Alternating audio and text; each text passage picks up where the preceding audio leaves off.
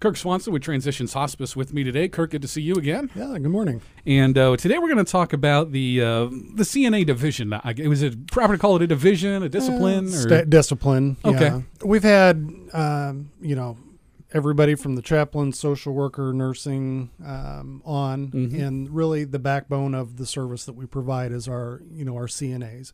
They're out in the field all the time, taking care of patients, um, you know, helping families. Uh, they they're kind of the unsung heroes uh, of the work that we do. that really kind of makes everything come together. Uh, Really, are these guys Right. Exactly. And gals. exactly. Right. And we brought one in with us, Kevin Turner. Kevin, good morning to you. Morning. And uh, how long have you been with Transitions Hospice? I've been with transitions for about four years. And how long have you been doing CNA? Is this something you wanted to do since you were a kid, or, or how did how did the, that uh, career path uh, develop for you? Well, um, my parents are both in the medical field, so, Mhm. and I've been doing it close to ten years, I think. Where did you start out as when you when you were first starting to do it? Uh, I worked out at Astacare in Paxton. Mhm. And getting into transitions, how did you get into uh, working for transitions? Kirk. Kirk, you know we're always looking um, we have a lot of interaction with a lot of different people so it's very difficult to hire for hospice because it takes that special skill set Mhm.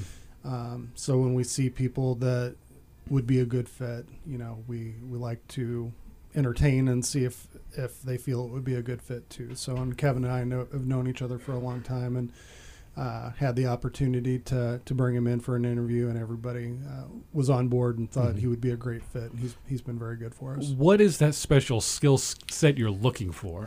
You know, end of life care is very, it can be very challenging. You never, you know, not just the patient, but sometimes families are, are trying to cope with the situation as well. So you have to have somebody that can wear multiple hats, if you will. You know, hmm. sometimes there's social worker aspects that go along with what they do aside from the care. You know, they need to be there for emotional support for these families as they're going through this end of life process with their loved ones. And Kevin, do you find that you are able to do that? Like, like you know, Kirk just said, kind of the social work a little bit. You you're dealing with the family as well as the patient. Um, do you find how do you find kind of finding that balance a little bit uh, when, when you're out there? A lot of it is just knowing when the family needs support along with the patient. Mm-hmm, hmm So I think some of it is knowing when to keep your mouth shut and let the family or the patient talk, Mhm. and and when when to fill in those gaps because sometimes people just need to be heard, hmm and I think that's a very important piece of of what we do Mhm. is. You know, sometimes just getting it out helps whoever they're dealing with. So, you Mhm. know, when our CNAs are in there, they're listening to what's going on and, you know, they have to develop that sense of timing of knowing when to talk and when not to talk. And Kevin, um, you know what? What you know, coming to transitions. Obviously, you know Kirk. You have you have a relationship already. Being with transitions, and you know, even though he is sitting right here with us, has it been rewarding for you so far? Yes, it has. It's been the best job that I've had. And what makes it the best job that you've had? interacting with different people every day and the fact that the families look at us as one of them Mhm. when we're taking care of the patient. If do you ever have uh, you know fellow CNAs? Um, do you talk to them about doing you know hospice type care as opposed to you know all the different fields there are? Um, do they have a lot of questions for you about how different that is compared to uh, what the other fields are? Yeah, they do. And what do you, what kind of questions do you get from them? And you know, how, what's the best way to answer those? Sometimes it's difficult to explain to them. Um, hospice as a whole is totally different than long term Mhm. care. Most of the time, I tell them you just got to have a big heart. You have to do it for the patient and the families, and you have to want to. Do you find it a little harder to do since this is kind of end of life that we that you're dealing with uh, every day? Sometimes it just depends. I think the the reward that our CNAs get from working with these patients far outweighs any of the negative uh, things that go on with it. You Mhm. know that there's upside for them as well in, in interacting with uh, these families and, and patients. Kirk Swanson with Transitions Hospice with us today, talking with Kevin Turner, one of the CNAs there.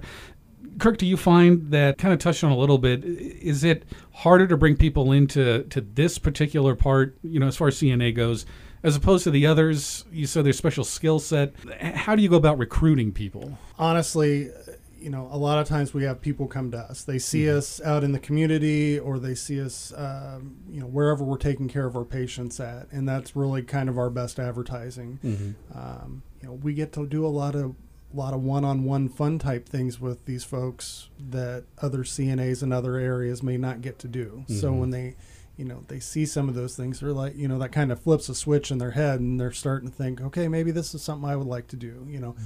Kevin's a great advertiser for us just because he's out there doing the work, and the patients and the families just have nothing but great things to say about him and the rest of our mm-hmm. CNAs for that matter. Mm-hmm. There's just upside to it, and it sounds funny to say that when we're talking about hospice, sure. but there truly is. I mean, it's just a very rewarding situation mm-hmm. for us to be in. Kevin, do you find it that you, I guess, or or tell me, do you focus more on one particular patient at a time? I know sometimes in a hospital or you know a, a, a, nursing home setting, you're walking around with a lot of people. Do you find that you're able to spend a little more time with a patient as opposed to having multiple that you're having to travel around with, or or does it work that way? Yes, I get to concentrate on one patient at a time, mm-hmm.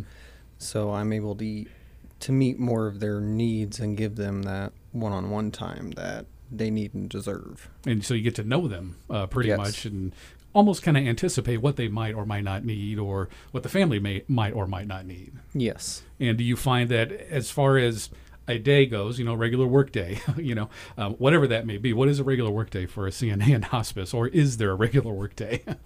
it just depends on the patient load and the patient needs that day.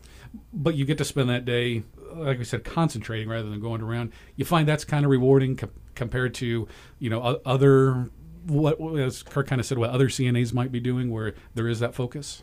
Yes, I enjoy the time that I get to focus just on what they need and getting to know them, getting to know the families. It's a lot more rewarding that way. That's one of the things that we promote when we're talking to families too is that they receive the benefit of this extra one-on-one time. You know, it's not spread out over um, a long period of time. It's they get one-on-one attention, which is you know somebody in a situation like that is you know can be very beneficial for them to, mm-hmm. to receive that so mm-hmm. uh, definitely makes it shows the advantage of having hospice on board uh, the, the cna care is definitely at the top of that list Kirk Swanson with Transitions Hospice and uh, CNA. That's just as we started off at the top, just one of the aspects, but really, really the the backbone of the company of what you guys do. Yeah, absolutely. And uh, we don't talk about them enough, unfortunately. That's why one of the reasons I wanted to, to to bring them into this conversation is that not a lot is said about the work that they do, and they don't get recognized a lot of times. But um, the, the staff that we have